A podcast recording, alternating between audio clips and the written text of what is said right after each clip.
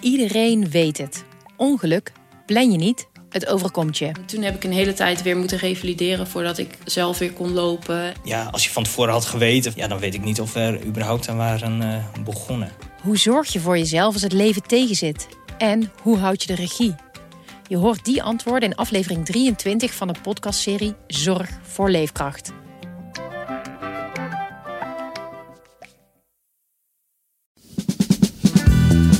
Dit is de podcast Politiek Dichtbij. Met Leendert Beekman en Tobias Den Hartog. In een half uur praten we hierbij over de stand van zaken op het Binnenhof. Natuurlijk hebben we het over de versoepelingen van de coronamaatregelen. En we hebben het nog even over Forum voor Democratie. Want er is een afsplitsing. Van Haga is weg. Maar eerst over de formatie. Tobias, we zitten op dinsdag. Ja. Ik heb een dagje langer moeten wachten, de podcast. Ja. Ik had er echt zin in. Je ik had heb er zin in. Ja.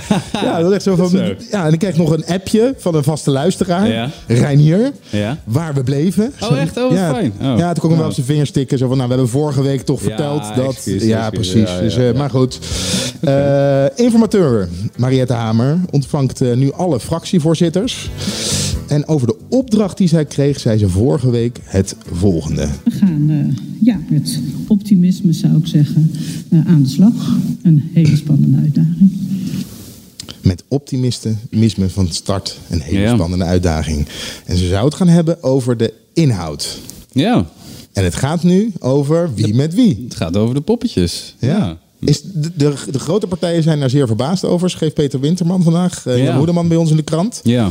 En jouw collega's van de parlementaire redactie. ja, ik kan me ook wel voorstellen. Ja, waarom? Nou ja, de, de, de opdracht uit het debat hè, vorige week. eh, die, de, de, wat eigenlijk, dat debat was de afronding van fase 1 met Herman Cenk Willing. Daar kwam Mariette Hamer uit als opvolger. En ja, de teneur was, kijk naar de inhoud, de inhoud, de inhoud. En dan gaan we het later wel eens hebben over, eh, over de poppetjes. Ja, ik, ik, overigens, ik geloof daar niet zo heel erg in. Hè? Je, moet, je moet je voorstellen, stel je gaat, je gaat daten met, eh, met twee vrouwen of met twee mannen, maakt niet uit. Het is precies wat je, hè, wat je voorkeur is. En, en, je gaat, en, je, en je, gaat, je komt met een contract en je zegt, nou weet je, de, de inhoud van onze relatie vind ik heel belangrijk. Dus dat, dat betekent dat we op gezette tijden eten. En eh, ik vind het belangrijk dat jij het vuilnis buiten zet. En vind jij het ook belangrijk dat we, eh, weet ik veel, duurzaam doen. En dat we een zonnepaneel. En eh, weet ik veel, wat voor soort auto wil je? Wil je een station? En dan ga je, ja, dat is, er moet toch ook chemie zijn en vertrouwen. Ik geloof niet zo in die hele... eh, kijk, natuurlijk is de inhoud uiteindelijk het allerbelangrijkste, want daar klapt het op en daar, het, is leidend en dat, begrijp ik allemaal. Maar ja, ergens is toch ook wie met wie. Er is toch ook, eh, ja, politiek is toch ook chemie, is ook vertrouwen. Dus dat, dat het helemaal, dat, dat, dat ze eerst eens weken over inhoud en dan eens een keertje gaan kijken welke poppetjes erbij enzovoort. Ja, ik geloof daar niet zo in. Dus als, als Hamer nu vraagt van, joh, leuk allemaal, maar met wie wil je precies? Ja, ik begrijp dat ergens wel. Alleen is het niet ja, de weg die ze had eh, voor, voorspeld. Maar we kunnen nu al uittekenen eh, wat dan de antwoorden voorlopig gaan zijn. In ieder geval als de fractievoorzitters naar buiten lopen bij de pers. Ja, dat, denk ik wel. Ik denk dat PvdA en GroenLinks, hè, die zijn daarin belangrijk dan. Eh, wa- want je hebt, je hebt het nog even, je hebt het motorblok, zeg maar, VVD, D66, allebei winnaars van de verkiezingen. Nou ja, die, die zijn wel een beetje tot elkaar, eh, tot elkaar veroordeeld om, eh, eh, om het motorblok te vormen. Dan willen zij graag het CDA erbij hebben. En dan heb je, om een meerderheid te verkrijgen, toch waarschijnlijk GroenLinks en PvdA nodig. Of GroenLinks of PvdA. Maar die twee partijen zullen dadelijk, denk ik, zeggen... ja, wij houden elkaar vast. Als ze ons willen, dan is het eh, eh, twee voor de prijs van één. Toch voelt het allemaal als een herhaling van zetten. Want Ja. net na de verkiezingen hebben wij dit. dit gesprek gevoerd. We Ja. hebben hem nog, nou ik denk drie, vier keer hebben we ik hem zie ons gevoerd. nog staan. Ja. Ja. Nee, dat is waar. Ja, dat wie echt moeten het gaan doen? Nou, Groundhog Day. CDA moet erbij. Partij van de Arbeid, maar die wil alleen met GroenLinks. Ja, Ja, dat was toen de conclusie. dat was toen de conclusie. We zijn nu twee maanden verder. Eh, nou, een, een heel veel eh politieke geharrewar zijn we ook verder. Ja, ja. En de conclusie is nog steeds. Ja, de conclusie is nog steeds hetzelfde. Ja, nee. En, en, en ik denk inderdaad, net als twee maanden geleden, dat Hoekstra naar buiten gaat komen en zegt: eh, "Wel, Het is nu niet aan mij. En ze, ze bekijken het maar eigenlijk. Ja. En twee maanden geleden zeiden we ook... D66 wil graag een regeerakkoord op hoofdlijnen. Dat verhaal horen we nu ook. Ja, en je, je hoort ook eh, nog steeds de VVD die vindt dat er eigenlijk iets moet gebeuren eerst op die coronacrisis. Nou, Hamer die nodigt allerlei partijen ook uit na deze fase eh, die het hard zijn geraakt door die coronacrisis om, om daarover te vertellen. En, en waar dan direct noodverbanden moeten worden gelegd, nu al, hè, voordat we straks in, in september misschien eens een keertje een kabinet hebben. Ja, dus ja, we zijn niet heel veel verder gekomen dan eh, heel veel uh, tussentijds rumoer en uh, ja, ver, verdiept wantrouwen eigenlijk naar, naar Rutte. Vanwege de verkennersgate en Pieter Omzicht, functie elders enzovoort. Ja, we zijn een beetje terug bij jou, vrees ik. Ik sprak gisteren jouw, jouw chef, Laurens ja. Kolk. Eventjes, ja. die chef van jou op dit moment. En het ging over nou, hoe druk het op het moment is in Den Haag. He, ja. Voor onze videoverslaggever, hoe vaak moet hij nou eigenlijk tot midden in de nacht bij een debat zitten? Hij zei nou, dat komt uh, nu heel veel voor. Ook lange dagen wachten op fractievoorzitters die dan... Uh, 18 die fracties ook nu, hè? Ja, 18 ja. fracties, gaan we het zo meteen over hebben. He, die extra fractie die mm. erbij is gekomen. Um, en toen hadden we het ook over het zomerreces. Waarin Laurens Kok zich nog afvroeg van ja, hoe gaat dat eruit? Zien. Gaan ze nog even pauze nemen? Kortom, ja. hebben wij dan ook even wat rust of staan we de hele zomer te polsen? Of te, te ja, posten? Te posten, ja. Uh, hij zei, ik weet het nog niet. Ik dacht, ja, dit kabinet, dit, de fractievoorzitters kunnen nu toch niet met vakantie gaan zo meteen als het reces begint. Nou ja, het, het moet haast gemaakt worden. Er is een coronacrisis. Ja, het heeft me eigenlijk al verbaasd dat ze gewoon een, een, een meireces hebben gedaan eigenlijk. Hè. Er, is, er was twee weken meireces. Uh, waarvan één week weliswaar, uh, ja, dat, dat, daar kwam toen die verkennisgate-debat en er kwam nog een coronadebat. Dus dat, ja, dat was eigenlijk niet zo'n echte, echte recessweek, maar er is één volle week uh, reces gehouden. Ja, ik, het, op het moment dat, dat de, de formatie een klein beetje spaak liep. Toen was er een moment dat ze een debat konden aanvragen met, uh, met Herman Cenk Willink om het erover te hebben. En toen lieten ze er ook weer twee weken overheen gaan. Ja, dit is, het is wel een beetje. Ik, ik, zou het raar vinden als ze in de zomer zeggen: Nou jongens, we trekken drie weken de stekker eruit. Want. Nou, snap ik wel dat ze toe zijn aan vakantie. Ja, dat begrijp ik ook wel. Maar ja. het is ook wat je jezelf aandoet. Hè? Ik bedoel, ze laten het ook maar slepen en slepen en slepen. Ehm, plus, je kunt je afvragen. Um, nou ja, goed, de, de woede over Rutte, uit het wantrouwen, de verkennisgate, Pieter Omtzigt, dat was allemaal wel uh, terecht. En ik snap ook wel dat daar ontzettend veel vragen en woede en, en, en, en dat, dat je het daarover moet hebben en dat het tijd kost. Maar ik, ik heb af en toe wel het idee dat ze een beetje uit het oog verliezen dat mensen ook gewoon graag een land willen hebben dat bestuurd wordt. Mm -hmm. Niet weer zo'n zo'n Belgische formatie van maanden in deze tijd hè, van corona. Dus dat, ja, ergens heb ik wel eens het idee dat ze dat een beetje uit het oog verliezen. Maar goed, je, je kan er niet aan voorbij gaan als je denkt dat de premier liegt. Ja, de, dan, dan moet je het over hebben en dan moet je die vertrouwensvraag op tafel leggen. Dat is... Over de vertrouwensvraag en de nieuwe bestuurstijl. Rutte zei in het debat iets over een voormalig premier, waar VVD'ers uh, de afgelopen nou, bijna 50 jaar liever niet op deze manier over spraken. Je gaat wel qua bestuurlijke cultuur terug naar het kabinet NL. Namelijk dat de heftige, grote maatschappelijke tegenstellingen plaatsvinden in de ministerraad. Dat je ze daar bediscussieert en dat je niet zoals de afgelopen jaren, net zoals we dat hadden in de tijd dat ik met de heer Wilders regeerde, en ook in dit kabinet is de kritiek teruggekomen. Ministers zeggen, de besluiten worden ergens anders genomen, niet in de ministerraad. Het kabinet Den L. Ja, en premier Joop den L. In 1973, volgens Rechts Nederland, dat hebben ze bijna 50 jaar geroepen, heeft Nederland een foute afslag genomen, de verkeerde afslag. Vanaf dat moment is alles wat er fout is gegaan in Nederland de schuld van het kabinet Den L geweest. En nu uitgerekend onze premier van de VVD, de eerste VVD-premier, haalt nu uh, kabinet Den L aan om te vertellen hoe het eraan toe moet gaan uh, tijdens zo'n ministerraad. Lekker of, lang, veel discussiëren. Ja, sigaartje erbij, sigaartje erbij. whiskytje erbij. Ken, ken, je dat verhaal van Jan Pronk? Die zat in de ministerraad. Die was uh, minister in het kabinet Den L. En die, die, die, die ministerraad duurde zo verschrikkelijk lang dat er wel eens een discussie bij zat die helemaal niet over jou ging. Weet je? En op een gegeven moment viel Jan Pronk, die viel in slaap. Een beetje kwijlend, echt letterlijk in slaap. een beetje kwijlend op het blad van van zijn buurman. En die zat echt te soezen. En op een gegeven moment tikt die buurman, ik weet niet welke minister dat was, maar die tikte hem aan en zegt: Jan, het voortbestaan van het kabinet staat op het spel. en die dacht echt, oh wacht, wat heb ik gemist? Het Zo lang duurde die ook, ik weet dat waar is, dat als het echt te lang duurde, dat dan, e- dat dan de drank op tafel ging. om er een beetje zeker. vaart... eh, ja, zeker. ja. Ja. En ze ging ook nog wel eens een potje pingpongen geloof ik tussendoor. Zo van eh, even, even de benen strekken. Ja, nee. eh, dit, is, dit is typisch Rutte. Rutte gruwelt hiervan. Die gruwelt van de werkwijze van eh, het kabinet NL. Want hij had, de, de NL had vaak helemaal geen controle over waar het heen ging. En dat is... Rutte heeft weinig eigenschappen. Ik bedoel, eh, kompas enzovoort, eh, visie. Nou ja, besmeer het hem allemaal niet aan. Maar hij heeft wel één eigenschap. Het is een enorme control freak. En dat, dat was in die kabinetten Den L. Ja, Den L had helemaal niet constant de regie. Dat Nee. was helemaal niet zo. Dus Zullen we voor de jongere luisteraar even uitleggen wie eh, Joop den L was? Ja. Voorman van de Partij van de Arbeid. Mocht in 1973 een kabinet vormen. Zat tot 1977. Het kabinet viel toen. Daarna verkiezingen. Historische verkiezingsoverwinning.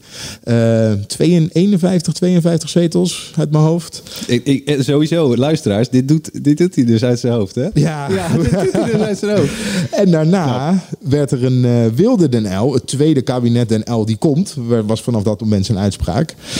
Eh, die wilden een tweede kabinet Den L gaan vormen. Dat lukte niet met Van Acht. En Van Acht ging er uiteindelijk vandoor met Wiegel. En Ja. er kwam een kabinet met, eh, Met de VVD. met Ja. de VVD. En dat eh, tweede kabinet Den L kwam er wel, maar was geen succes. was een eh, kort levensbeschool. Maar hij haalt, Rutte haalt Den L aan. Ja. Den L is altijd verweten dat hij, zijn, dat hij het einde van zijn houdbaarheidsdatum niet zag aankomen en veel te lang is blijven zitten als voorman van de Partij van de Arbeid. Ja. Dat verwijt krijgt Rutte nu ook. Ja, en dat verwijt kreeg de Balkenende ook. En dat verwijt kreeg Kok ook. En dat verwijt kreeg Lubbers ook. Ja, het is een beetje... Het, het kleeft ook aan die banen. Eh, en misschien zelfs wel aan partijleiderschap. Eh, sommigen gaan weg en dan zeggen ze... Goh, nou, hij heeft er nog niet alles uitgehaald wat erin zat. Maar de meesten gaan toch waarbij het verwijt klinkt... Ja, dit had hij eigenlijk een paar jaar eerder moeten doen. Je weet dat niet zo goed. Kijk, feit is wel... ehm, binnen de partij kan je het al lang en breed verbruikt hebben... Aan de andere kant, we zijn nu, wat is het, half mei, eind mei. Ja, Rutte heeft een maand geleden nog bijna 2 miljoen voor- voorkeurstemmen gekregen. Ja. VVD, grootste partij, ja. Daar hamert hij ook elke keer op. Hè? Ja, en dat zou ik ook doen. Ja. kijk naar mijn laatste wedstrijd. Die heb ik gewonnen. Ja, dat zou ik ook doen als ik hem was. Ja. Ehm, ik wil het even hebben over Van Haga. Daar is wat Eh, gebeurd. Ja, er is wat gebeurd. De, de partij die jij volgt, Ja. elke parlementaire verslaggever mag wat, mag wat partijen volgen. En jij doet dat bij Forum voor Democratie. Ja. Eh, van Haga is uit de partij gestapt samen met twee partijgenoten. Zag jij de breuk aankomen, Tobias? Want in heel veel beschouwingen wordt dat door politiek commentatoren wel gezegd. Dit, Ja, ik wist dit al meteen. Nee, nee. nee, om, eer- om heel, heel eerlijk te zijn. Nee, ik, die poster, eh, de bevrijdingsposter kwam. Dat was de aanleiding, hè? De Dat was de aanleiding. Eh, de, eh, vergelijk met de Tweede Wereldoorlog. ehm, eh, zeg maar de, de vrijheden die, die eh, mensen, met name de Joden, toen zijn ontnomen, die worden ons nu nog steeds ontnomen via die coronamaatregelen. Dat is het verhaal. Ehm, toen die poster eh, verscheen op Instagram. Toen eh, was er wel, eh, nou ja, eh, vanuit Van Haga, hoorde, die, eh, die, die heeft toen al gezegd: Ja, ik vond dat niet zo nodig. Da- daar begon het mee. Ik vond die vergelijking met die Tweede Wereldoorlog niet zo nodig. Toen kwam het later in het debat nog eens een keertje terug. Toen zei hij, nou, ik vond het niet zo handig. Ehm, toen zei hij ook, van mij had het niet gehoeven. Hè, toen kreeg je al een beetje meer ehm, weerstand, zeg maar, te horen. Ehm, maar van die andere twee splitsers, Smolders en eh, eh, Olaf Efrim, hebben we dat niet gehoord. Nou, blijkbaar gisteren het wel, binnen intern. Ik wist dat niet. Eh, er kwam toen een tweetje, daar hebben we het vorige week nog over gehad, van Baudet. Ja, die, die tw- twitterde letterlijk van, ja, Van Haga kan het er wel niet mee eens zijn, maar ik ben de baas. Er stond, kan wezen, maar ik ben de kapitein van dit schip. Dus... ehm, dat was al wel een beetje een teken aan de wand van... oeh, dat wordt dus blijkbaar hier wel, eh, wel eh, heftig... eh, ook als een soort machtsstrijd gezien. Maar ik had niet verwacht eh, dat, dat dit echt tot een splitsing zou leiden. Je moet je voorstellen, Smolders en Efrim... die waren, kijk, die waren niet bij dat etentje... Nog even heel even terug naar de vorige affaire. De racistische appjes. De, Met eh, Freek Jansen onder met andere. Freek Jansen, de, de homofobe eh, uitlatingen... antisemitische uitlatingen Ja, toen ook. in de jongerenclub van eh Forum voor Democratie. ja, daar, daar was heel veel ophef over. En dat, dat, dat zou worden. Eh, ja, uitgepraat als het ware bij een, bij een teambuildingsetentje in Tiel. En daar barstte toen de bom. Toen ging Baudet, die nam het toneel en die had het over complotten met George Soros. En toen kwam, eh, verdedigde die, hij zei toen, eh, ik ken niemand, eh, geen, geen van mijn vrienden is geen antisemiet enzovoort. Nou, dat waren allemaal die uitlatingen en dat leidde tot die breuk met Annabel Nanninga, Joost Eertmans. Je kan je dat herinneren. Smolders was er die avond niet bij, maar die heeft daarna Baudet hè, antisemitische appjes waren het toen ook, die heeft daarna Baudet verdedigd. En Olaf Evering was nou juist degene die notabene eh Baudet vanuit Tiel met zijn dronken kop naar huis reed en zei van, joh Thierry, eh, eh, je, je, je moet je afvragen van, eh, zijn dit wel de juiste mensen, maar eh, echt, eh, dit, dit komt wel weer goed, Eh, je hebt niks raars gezegd en allemaal dat soort teksten. Dus eerlijk, eerlijk gezegd, ja, die mensen waren er toen ook al bij. Hè? Dus in die zin had ik nooit verwacht dat ze zich, eh, zich zouden afsplitsen. En Van Haga, ja, die is toch een beetje, heeft misschien toch een beetje vleugels gekregen van dat grote aantal voorkeurstemmen. Wat hij heeft gekregen bij de verkiezingen. Nou, is er nog een ander punt. Eh, jij hebt vaak bronnen rondom het kabinet. Ik heb er ook eh, enkele maar. Ja. Maar die, die vertelde dat er nogal wat ongenoegen was over hoe Forum voor Democratie Kamerleden zich door het Kamergebouw bewegen. Ja. En Patronotte zei daar ook iets over in het debat. De heer Van Haga, de heer Baudet, al hun collega's, alle medewerkers lopen hier door het gebouw zonder mondkapje langs andere Kamerleden, maar en dat vind ik veel belangrijker, langs alle medewerkers van de Tweede Kamer. En ik zou de heer Van Haga en zeker de heer Baudet willen vragen om zich te houden aan de coronaregels. Als ze het niet voor zichzelf doen, om dat te doen voor alle mensen die hier werken en die geen keuze hebben dan elke dag zich voor ons in te zetten. Ja, dit is Jan Paternotte van D66. Eh, hij zegt dat. Er komt een reactie van Thierry Baudet. Die loopt vervolgens langs hem en tikt hem op zijn schouder. Dat doet hij overduidelijk niet per ongeluk of dat is gewoon om te plagen. Wat Van Haga vervolgens doet, is zijn excuses daarvoor aanbieden. Ja, kijk, natuurlijk niets menselijks is ons vreemd. Hè? Dus het gebeurt in een vriend- vriendschappelijk moment. Eh, toch is het eh, onjuist. En ik kan me voorstellen dat meneer Paternotte eh, dat, dat ongepast vindt. Eh, ook al denk ik dat hij wel af en toe mensen een elleboogje geeft. En ik denk dat dat vergelijkbaar is. Maar de bedoelingen waren niet slecht. Maar ik zou in ieder geval mijn excuses daarvoor willen aanbieden. Nou heb ik me laten vertellen dat binnen Forum voor Democratie je excuses ergens voor aanbieden, nou dan is. nee, nooit, nooit sorry zeggen. Wat Stond, het- dat stond in het essay van, eh van Thierry Baudet. Hè? Nooit, nooit sorry zeggen. Ja. Ja. Een dag later stapt Van Haga uit die fractie. ja. Eh, heeft dit er nog iets mee te maken? Ik denk dat het niet heeft geholpen allemaal. Het was natuurlijk ook dat debat waarin eh Baudet wel of niet nog eh, corona zou hebben. Hè? Ehm, waarbij die, de, de, eh, hij verklaarde toen, voor zover ik weet heb ik geen corona. Maar goed, hij laat zich natuurlijk niet testen. Want dat is eh, tegen de, de FVD-policies in, zeg maar. Ja, Hij had wel griep gehad. hij had wel griep gehad. Ik weet niet of het, er, of het ermee te maken heeft. Het zal vast niet hebben geholpen. Ik moet wel zeggen, jij hebt het over die gangen. Hè? Paternotte haalde het ook al aan. Ja, eh, Van Hagen, als ik die spreek op de, in de wandelgangen... dan heeft hij ook geen mondkapje op. Dan geeft hij me ook gewoon een hand, een handdruk. De- tenminste, dat probeert hij. Soms vergeet ik dat ik dat niet moet doen. En dan ge- geef ik een hand. Maar... ehm, Zie je wel, jij gelooft dus ook niet in corona. ik ben agnost. Nee, maar het is, het is, eh, dit, dus, het is moeilijk. Ik denk niet dat hij. eh, eh, die, die, zal, die zal er niet heel. ehm, ja, heel veel eh, tegenstrijdige gevoelens bij. Bij zo'n tikje op de schouder van, van Paternotte. Maar ja, dat hij excuses maakt, dat zegt misschien wel iets, ja. Ja. Ja, het is moeilijk, het is moeilijk in, in, in, in, in hun hoofd te kijken. Want eh, kijk, dat is dus precies wat ik bedoel met dat eh Ephraim en en Smolders. Ja, nu nemen ze een stap, Van Hagen ook. Ze nemen een stap, dus ze keren de partij de rug toe. Maar eerder, bij vergelijkbare incidenten, deden ze dat niet. Ja, dan is het heel moeilijk om dat, om dat rationeel nog te volgen. Ja, hij is gewoon iets te veel in zichzelf gaan geloven, Van Haga.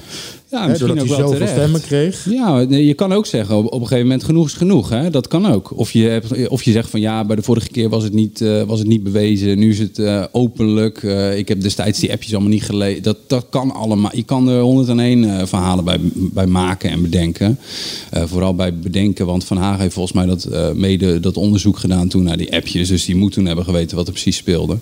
Eh, maar goed, elke dag een nieuwe afweging. Hij kan nu zeggen ja, genoeg is genoeg. En dan, Ja. En ze blijven vriendjes, hè? Zoals ik het vorige week noemde. Ja, dat is echt, dit is echt Lari van de bovenste plank. Gisteravond gaf eh, Baudet al eh, bij, het, eh, bij het touwtje gaf die, ga- gaf die van Haga de schuld van de bevrijdingspost. Nee, ik, kan- dit kan ik, hier ben ik gepassioneerd over. Hier- dit is een patroon. dit is een patroon. Dit- je hebt dus je- mensen, dat is het, dus het treurige rond, rond Baudet. Ik, had je gezien de reactie van Paul Ve- Ventrop? Dat is de Ja, dat is de oud-promotor is dat ook van... Sorry? Dat is ook de oud-promotor Ja, is dat ja, van... eh, dat is, eh, eh, Baudet is gepromoveerd, zo waar, in Leiden. Helaas, zal ik maar zeggen, mijn geliefde stad. Ja, Ehm, bij hem, Ah. Ja, eh, onder andere. Ja, en, en Cliteur. en bij Cliteur. Ja, maar Ventrop is, de, is nu de, de fractieleider van Forum in de Eerste Kamer. En die zei ehm, eh, iets eh, langs de eh, regels van... ehm, wij, wij als wat senioren eh, senatoren hoopten dat we hem nog wel een beetje konden temperen. En toen dacht ik, wauw, dit is echt gewoon pff, déjà vu. Je had eerst Henk Otte, die precies eh, dat Ondertussen over twee jaar geleden. Hè, toen kwam Ja, de ruzie over dat te wat is er doen. gebeurd met, eh, met geld uit de kas. Ja, nou, dat Ze was- werden Nee, allebei maar- ze beschuldigden elkaar van ja, eh, graaien. dit is mooi, want dit is dus in jouw herinnering is dit al aan elkaar geplakt. Hè? Maar even, je hebt dus het temperen van Baudet. Dat dacht Henk Otte wel te kunnen doen. Dat dacht Paul Cliteur wel te kunnen doen. Dat dacht die groep Joost Eertmans, Annabel Nanninga ook wel te kunnen doen. En nu zegt Ventrop dat nog steeds te kunnen doen. Nou, ik kan je vertellen, hij komt op zeker moment dus ook van eh, een koude kermis thuis. Want eh, Baudet laat zich niet temperen. En dat, wat vervolgens het patroon is, is dat je hebt die mensen om hem heen die denken... nou, we kunnen de scherpe randjes er wel een beetje afhalen. Dan komt het tot een breuk en dan begint het moddergooien. En dat is precies wat jij aanhaalt met Henk Otter. Dat gaat dan ineens over geld in graaien in de cast enzovoort. Annabel Nanninga en Joost Eertmans. Nou, in begin waren dat ook nog... eh, oh ja, maar het zijn nog steeds ge- gedachte vrienden van ons. Maar nu is het ineens niet ja 21, maar die Judas-alliantie. Nou, Bau- Baudet, nu zegt hij nog... ja, we hebben staan knuffelen op een verjaardag, het is allemaal gezellig. Dit gaat ook niet lang duren. Nee. Trouwens, die Paul Ventrop, die is eh, voormalig bodybuilder, hè? Oh, is dat zo? Ja, en, ehm, eh, de- en hij maakte zoveel indruk op zijn studenten. Dat staat in dat boek dat onze collega's van Parool geschreven hebben. Oh, over, nee, hier eh, heb ik overheen gelezen. Ja, eh, en hij maakte zoveel indruk dat studenten met hem gingen, gingen sporten ook. Maar eh, als het verbaal niet lukt, dan kan Paul het in ieder geval nog fysiek proberen bij Baudet. Om hem, eh, om hem tot bedaren te brengen. Hey, ehm, nog één dingetje over Van Haga. Het touwtje noemde jij net. Nou, dan gaat het erover. Dat is even misschien intijder, insiders eh, eh, inf- tenminste, taal hè, voor journalisten. Dat is eigenlijk de plek waar wij achter moeten blijven op het moment dat bij de stadhouderkamer de fractievoorzitters naar buiten komen. Moeten wij bij het touwtje komen, Mhm. zij bij de camera en bij de schrijvende pers. En dan kunnen we een, eh, een verhaaltje optekenen of eh, opnemen. Eh, daar stond ook gisteren Van Haga. En die zei over de breuk het volgende. Wat zou u tegen uw kiezers willen zeggen? Ehm, nou, dat we gewoon eh, doorgaan op de ingeslagen weg. En dat we zeker in, in het, eh, in het coronaverhaal eh, gaan proberen om de vrijheid van de mensen weer terug te krijgen. terug te krijgen. Ja. Eh, we gaan door met de ingeslagen weg. Ja. Het enige wat ik daarover wil zeggen, dat is precies het tegenovergestelde van wat hij gedaan heeft. Hij heeft namelijk een andere afslag genomen, toch? Ja, ja zeker. Ja, Ja. Ik kan me voorstellen dat een deel van zijn kiezers ook ja, zich toch wel wat eh, bekocht voelt. Eh, je bent toch deel van die partij. Eh, kijk, de, de- wat je, wat ik, ik ben toen wel met die, met die, tijdens de campagne ook een paar keer mee geweest eh, met de vrijheidskaravaan, hè, zoals Mhm. Forum dat zelf noemde. Nou, laat ik het gewoon de campagne noemen. En daar sprak ik ook wel mensen die zeiden van ja, Baudet is me hier en daar wat te extreem. Hè, of, of die, ja, rare fratsen en dit soort dingen. Ehm, maar die van Haga, dat is gewoon een rationele, beetje, ja, beetje saaiige ingenieur. Dus ik wil wel op de partij stemmen, maar dan stem ik wel op hem.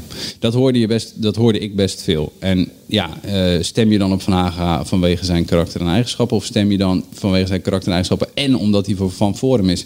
Ik denk toch wel het laatste. Ja, en nu die weg is bij de partij. Ja, dat is, ja, is toch een, een van je argumenten om op hem gestemd te hebben, is, eh, is weg. Is weg, Ja. ja. Dan door naar het gelijk van Leen. Want vorige week, ja, vorige week zei ik. bescheiden gebleven. Ja, hè, vorige week zei ik over de versoepelingen Ja. dat eh de hele tijd verwezen zou worden. Hè, als dat versoepeld wordt, willen die versoepelen. Nou ja. Mhm. En Wilders heeft mij me gelijk gegeven tijdens het debat. En als jij met 30 man het binnen kan sporten, waar je beweegt, waar je heftig aan, inademt en uitademt, eh, met ondanks alle afstanden, waarom zou je dan niet in een restaurant, voor mijn pad ook met 30 man, voor mijn pad ook, eh, behalve voor gezinnen met afstanden, waarom zou je dat niet voor de horeca kunnen doen? Dus ook binnen, volgens mij zelfs minder kwetsbaar dan het sporten. Eh, en, en ik heb daar geen enkele uitleg van gezien of gelezen. Dit blijft een eindeloze discussie. Ja, kwam die uitleg? Nee. Nee. nee, die kwam ook niet natuurlijk. Nee. Nee, want dit, dit is niet helemaal uit te leggen. Nee. Ja.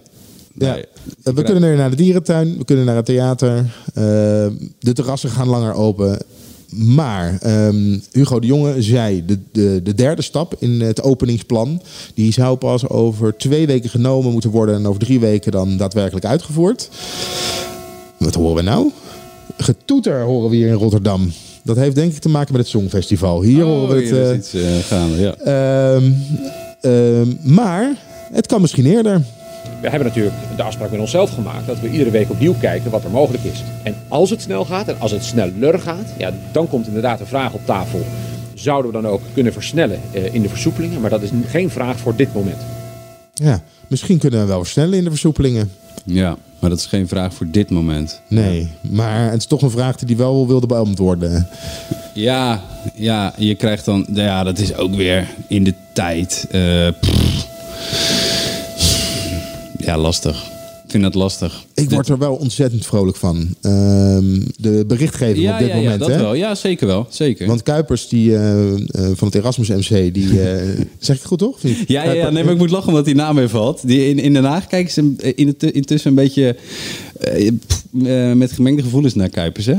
Want die zegt de hele tijd, die, die gaat de hele tijd voor de troepen uitlopen. Dus de, de- af en toe dan zegt hij te snel dat het goed gaat. Soms zegt hij te snel dat het niet goed gaat. Weet je wel? Dus hij, hij is af en toe contrair aan wat, eh, eh, wat, wat hij bijvoorbeeld... Dan zegt hij op maandag iets en op woensdag beweert hij het tegendeel. Ja, want dus op dat is moeilijk, hè? Is er een live persmoment? Ja. Eh, die krijgen wij hier eh, bij AD Video krijgen we die ook gewoon Dat automatisch binnen. MC, hè, geloof ik? Ja, dan draaien de camera's. Ja, en dat is saai. De, de, de verwerker die, dat, er- die moet er dan iets van maken. Ja. Maar dat is een soort van eh, mini-college is dat. Ja. dat. Die staat hier voor een bord met heel veel cijfers.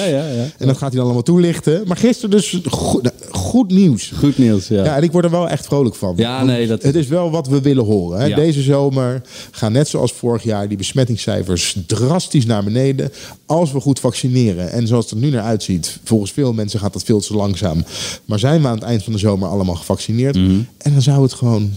Dat is mijn conclusie even. Dan zou het het einde van dit verhaal kunnen zijn, toch? Dan kunnen we misschien zometeen, Tobias, weer, als er een kabinet zit en er is geen corona weer, over de inhoud gaan praten. Gaan we over de inhoud. Ja, want het wordt wel eens tijd dat wij ook gewoon gaan eh, Ja, een, vergadering gaan houden. Nou, ik wil ook wel een andere bestuurstijl van jou eigenlijk wel. Ja, ja, dat vind ik dus een ook. meer. Meer- ja. ja, en ik wil dat we op hoofdlijnen gewoon dit, dit- die gesprekken gaan voeren. En niet alleen maar op poppetjes. Dat doen we elke week. ja, ja, heel goed. Heel goed. Ja. Nee, dat is waar. Ja, eh, oké, daar hebben we ook iets in het vooruitzicht. Ja, en ook voor onze luisteraars. En ook voor onze luisteraars. Ja. Ja. maar hebben ze wel een gekheid op een stokje? Nee, het zijn goede berichten. Het zijn goede berichten. En het is, het is, eh, het is prettig. En je kan. eh, eh, nu zitten we nog even, denk ik, in de allerlastigste fase van. Ja, hij mag wel open en ik mag niet open. Dat is echt de moeilijkste fase. Want het is moeilijk uit te leggen. Zeker aan, aan, aan de horeca. Je mag, ja, trouwens, niet iedereen. Je mag, je mag wel naar de prostituees. Maar je mocht niet naar de biep. Weet je wel? Ik bedoel, ja, wat, is, wat, wat, wat helpt de mensen? Ik mag nooit naar de prostituees. ja, dat, dat zijn jouw voor. Je, moet het thuis ook over de inhoud hebben. Ja, ja. voor je voorwaarden. Nee, maar het is, dat is lastig. Dat is lastig uit te leggen. En het is ook. eh, er zitten inconsequenties in. Maar hoe sneller dat, eh, dat, dat eh, aantallen dalen, hoe, ehm, ja, hoe soepeler die discussie gaat worden, natuurlijk. Ja. Ik ga er een einde aan breien, want ik merk dat ik veel te flauw word. Dus eh, laten we die iTunes maar... eh, Ja, laat me komen. ja. Ja. Eh, nog heel even kort over de formatie. Hoe ziet dat er voorlopig uit? Vandaag nog de grote partijleiders. Dan de organisaties die het hardst getroffen zijn door de coronacrisis. Dan mag ze twee weken, Hamer gaat twee weken broeden op een verslag. Maar die zal nog wel eens wat mensen terugroepen hoor. 6 juni, 6 juni moet er wat liggen. Tobias en Hartog, dankjewel. En jullie bedankt voor het luisteren. Vind je het een leuke podcast? Abonneer je dan. Dat kan bij Spotify en natuurlijk bij Apple Podcast. Tot volgende week. En dan zijn we er door Pinksteren weer niet op maandag. Zeg het tegen Reinier. Ja, ja ik ga hem even appen, ja. Oké. Bedankt voor het luisteren. Yes. We worden dagelijks overladen met overbodige informatie. En het is moeilijk de zin van de onzin te scheiden. Daarom vertrouw ik op echte journalisten in plaats van meningen. Een krantenmens heeft het gemakkelijk. Word ook een krantenmens en lees je favoriete krant nu tot al zes weken gratis. Ga snel naar krant.nl. Bezorging stopt automatisch en op deze actie zijn actievoorwaarden van toepassing.